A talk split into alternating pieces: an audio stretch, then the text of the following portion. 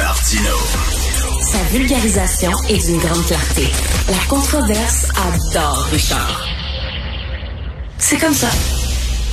Alors, euh, comme vous le savez, Michel Côté est décédé à 72 ans. On va en parler avec quelqu'un qui l'a souvent rencontré, souvent interviewé, José Lito Michaud, auteur, animateur de radio-télévision. Salut, José Lito.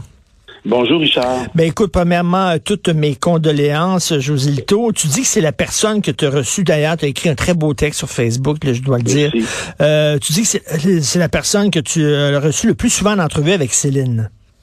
Oui, puis c'est drôle parce que c'est un homme, Michel, d'abord, moi j'offre mes condoléances tout de suite aux familles, à la famille, Véronique, les deux enfants et tous les gens euh, de l'industrie parce que c'est quelqu'un de très, très, très important qui a marqué à sa façon et d'une façon élégante comme un gentleman.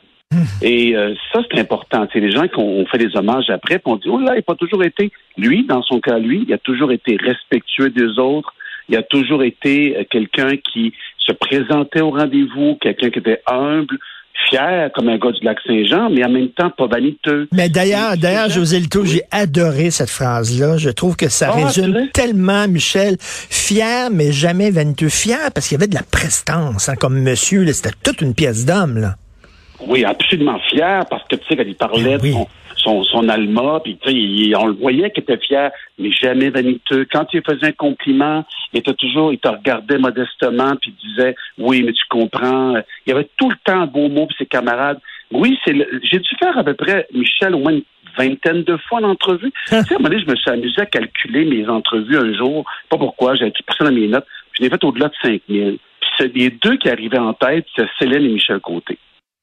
Hmm. Puis, tu sais, des fois, les gens ont fait 5 000, mais c'est pas 5 000 personnes différentes, c'était 3 200, 3 400. Mais lui, au moins, une vingtaine de fois. Et elle, Céline aussi beaucoup. Puis, puis je pensais à lui ce matin, ça m'a beaucoup marqué parce que je sais qu'il combattait ce cancer-là, la, la, la, la, moelle osseuse, c'était très, très important pour lui, ce qui s'en est, tout ça. Puis je trouve que c'est plate parce que je trouve que c'est un homme qui a toujours, toujours, toujours, comment je dirais ça, toujours été bon pour les autres, mais en même temps, j'ai l'impression qu'il est allé au bout de ce qu'il pouvait. Et cette, cette gentillesse qu'il avait, cet égard qu'il avait pour les autres, puis il avait réussi sa famille. Lui, là, c'était très, très, très important, la famille. C'était fondamental. Et comme il dit dans une des entrevues que j'ai fait avec lui, mes enfants sont sur les rails. Ça me fait chier, la mort s'en vient un jour. Mais mes enfants sont sur les rails, j'ai eu ma carrière, puis je vais être correct. Hum, hum. Donc, il était serein face à l'idée qu'à un moment donné, il allait partir, mais il avait dit, il t'avait dit aussi, on se rapproche de la mort, puis c'est chiant. ah oui, mais écoute, parce que parce que c'est pour ça aussi qu'il a pris sa retraite. Parce que cet homme-là avait l'impression d'avoir tout fait, puis il avait profité. à côté de Véronique, il était à côté de ses enfants. C'était important. Je pense qu'il avait vendu sa maison à Outremont, puis il était plus à la campagne. Il avait vraiment décidé d'avoir une autre vie. C'est un homme qui a travaillé tout le temps, tout le temps. Puis ceux qui se demandent ce matin, euh, ceux qui connaissent l'œuvre de Michel Côté, puis ils vont dire si j'ai un seul film à revoir, c'est certainement Crazy. Parce que quand Jean-Marc Vallée, qui a, qui a réalisé le film, qui a écrit le film, est mort, ça l'a beaucoup, beaucoup, beaucoup, beaucoup affecté Michel Côté. Ça lui a donné un grand coup parce qu'il s'est rendu compte qu'effectivement, on dirait que la mort devient comme réelle. Ça l'a beaucoup marqué et pour moi, c'est certainement sa plus grande euh, performance d'acteur, certainement. Écoute, il a été chanceux parce que, tu il était pas cantonné à des rôles de comique. Tu sais, mettons en France, quelqu'un comme Michel Serrault a commencé sa carrière avec des rôles de comique puis tout ça. Puis il y a quelqu'un qui a dit, moi, hmm, il serait bon dans un rôle dramatique, lui. Puis il l'a essayé dans un rôle dramatique, puis boum, euh, ça c'est la même chose. Il aurait pu être le gars des boys, il aurait pu être le gars, bon, euh, de Brou puis tout ça, mais il, a réussi à se sortir de ça. Mais lui, surtout, c'est quelqu'un, c'est un très bon point, euh, Richard, c'est-à-dire c'est quelqu'un qui avait l'art de choisir ses rôles avec aucun mépris. Jamais, je, l'ai vu beaucoup, on s'est beaucoup parlé, des fois j'allais au restaurant, il était autrement, il me disait bonjour, on parlait. Jamais de mépris. Il faisait beaucoup penser à Jolie Millette. Mmh. Jolie Millette était capable de faire au théâtre variété le mardi, le jeudi soir au TNM. T'as raison. Puis faire paillasson l'après-midi. C'est ça. Et pour moi, Michel Côté, c'est ça. Mais il prenait un soin particulier. Il parlait au réalisateur Canuel, par exemple, pour le donner tunnel. Quand il a fait la vie de Robert Piché, du commandant Piché, c'était très important. Il a pris beaucoup, beaucoup, beaucoup de temps pour bien comprendre. Puis quand il donnait sa parole, ça valait tout. Il disait toujours la parole d'un gars d'Alma, sa parole d'un gars d'Alma. Moi, je me souviens, mon ami André Dupuis, euh, producteur, avec qui je fais beaucoup de fiction, quand il a dit oui un jour pour faire euh, le personnage de Piché, ben, je veux dire, malgré toutes les tempêtes qu'il y a eu, c'est un film qui était compliqué à mettre en place. Il a toujours répondu à l'appel en disant je serai là. S'il disait oui pour une entrevue, jamais, jamais. Puis la dernière entrevue mhm. qu'on a fait ensemble, c'était chez moi, dans le cadre des grands rendez-vous d'Historia. Puis il était tellement content. Hey, genre, merci de m'accueillir chez toi. Puis il était vraiment, mais pas, pas de la fausse modestie, pas de la flogornerie. Tu sais, ce métier-là, tu sais, c'est rempli de ça. Pas lui. Mais tu sais, je, disais, je disais tantôt, euh, euh, euh, je disais, c'est souvent les, les, les wannabes, ceux qui, tu sais, les grands sont gentils, les grands font preuve de générosité, ceux qui sont chiants, là, puis qui sont prétentieux, c'est souvent ceux qui, c'est les plus petits. Totalement raison. Et moi, j'ai eu le privilège, je dis bien le privilège, de côtoyer des, des bécos à l'époque, j'étais avec Isabelle Boulet, les, les bécos, les, les lamas, des, des, des, des, des, des, des ben euh, manger avec eux à table. J'en avais dit, j'ai tout vu ça. Il n'y a aucune prétention. Aucune prétention, mais quand tu dis aucune, une vraie élégance, une vraie, euh, un vrai euh, concerné vers l'autre. Mais tu vois des petites stars qui commencent, et je peux te dire que c'est pas trop facile. Moi, des fois, ça m'amusait. Quand je faisais de talk show de fin de soirée, je me souviens, j'avais un moniteur, je ça, j'avais un moniteur dans ma, dans ma loge. je me préparais, puis je regardais un peu ce qui se passait. Et tous les gens qui faisaient chier sur mon plateau, c'était tous les jeunes qui arrivaient. je débarquais sur mon plateau, puis je disais aux petits jeunes qui commencent, là, qui étaient, ils étaient un numéro du premier, je disais, est-ce que tu as parlé comme ça à mon ami Scott Price? Est-ce que mm. c'est comme ça que tu travailles avec les gens? Puis je disais, non, non, non, mais c'est ce que, je, je t'ai vu tantôt. J'ai pas vu t'observer. C'est moi, je regarde mon plateau, savoir comment ça se passe. Si les gens sont corrects et confortables. Michel Côté, toujours, il se souvenait de tout. Comment va ton eh gars? Antoine, comment va ta fille? Il se des prénoms. Euh, Véronique va bien. Dès que tu t'attardais à lui, il y avait un truc qui disait toujours.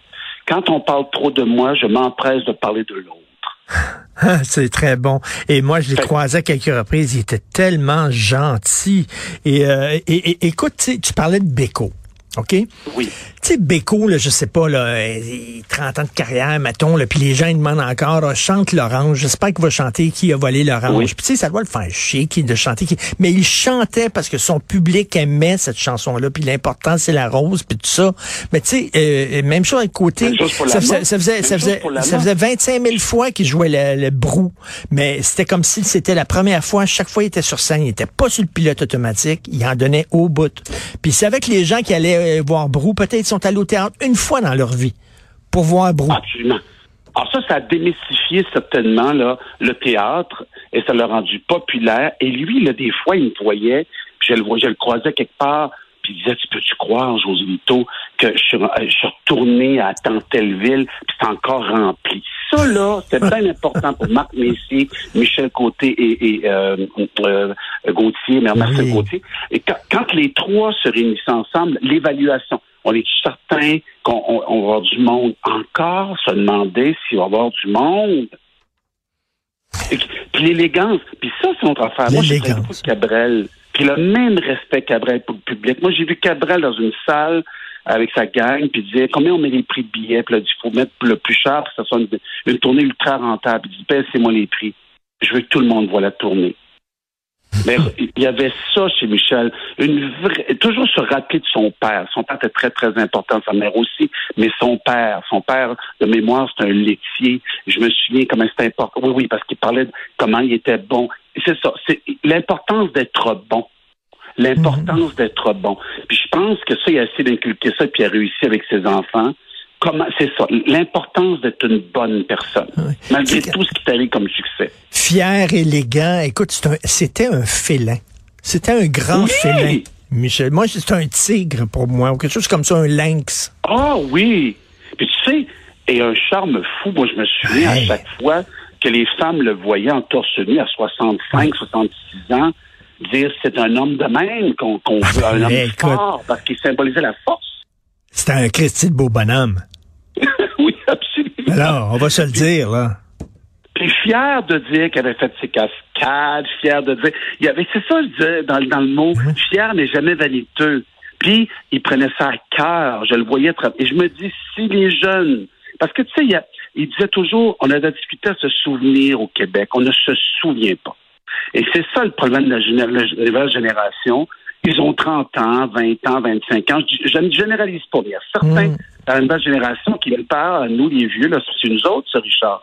Et ils nous parlent, pardonne-moi de traiter de vieux ce matin, mais ils nous ben parlent comme si on n'avait jamais rien vu avant, au lieu de dire, hey, raconte-moi comment ça s'est passé, explique-moi ben ce que je pourrais apprendre de nouveau. Écoute, Yves Desgagnés, le metteur en scène, me disait, lorsque Michel Rossignol est mort, qu'il est allé voir Radio-Canada, puis il voulait faire un documentaire sur Michel Rossignol, puis on dit, ah, ça intéresserait pas le monde. Tu sais, c'était la télé publique qui disait ça, là. Michel Rossignol, Christy, tu sais. Le devoir de mémoire. Oui. Le devoir de mémoire. On doit. Puis ça, je me souviens, il me l'a dit. On ne se souvient pas au Québec, contrairement en France. Ça, ils ont bien des défauts, les Français. La grande qualité, c'est quand tu as été quelqu'un, tu es quelqu'un toute ta vie. Hmm.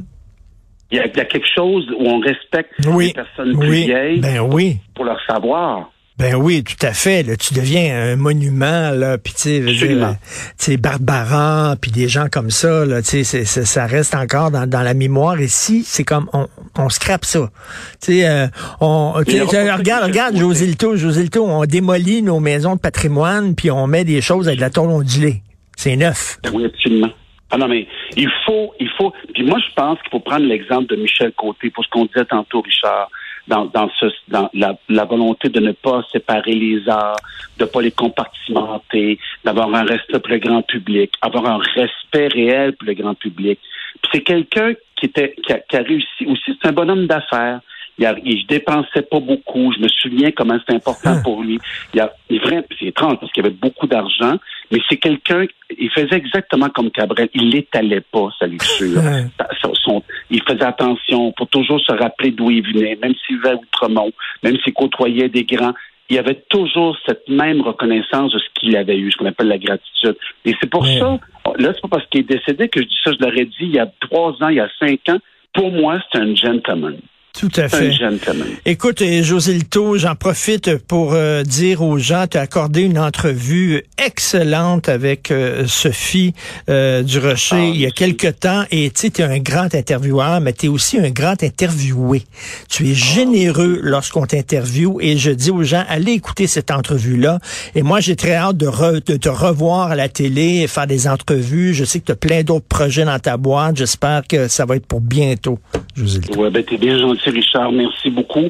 Ben, je me dis que la moindre des élégances quand on est interviewé, d'abord, c'est du temps d'antenne, et je pense qu'on doit faire attention à ça. Puis je pense que le, sens du devoir, c'est de dire, on m'accorde quelques minutes, mais donne donc ce que ton maximum à l'intérieur de toi. merci beaucoup, José Lito Michaud. Merci, bonne journée. Au revoir. Merci, au revoir.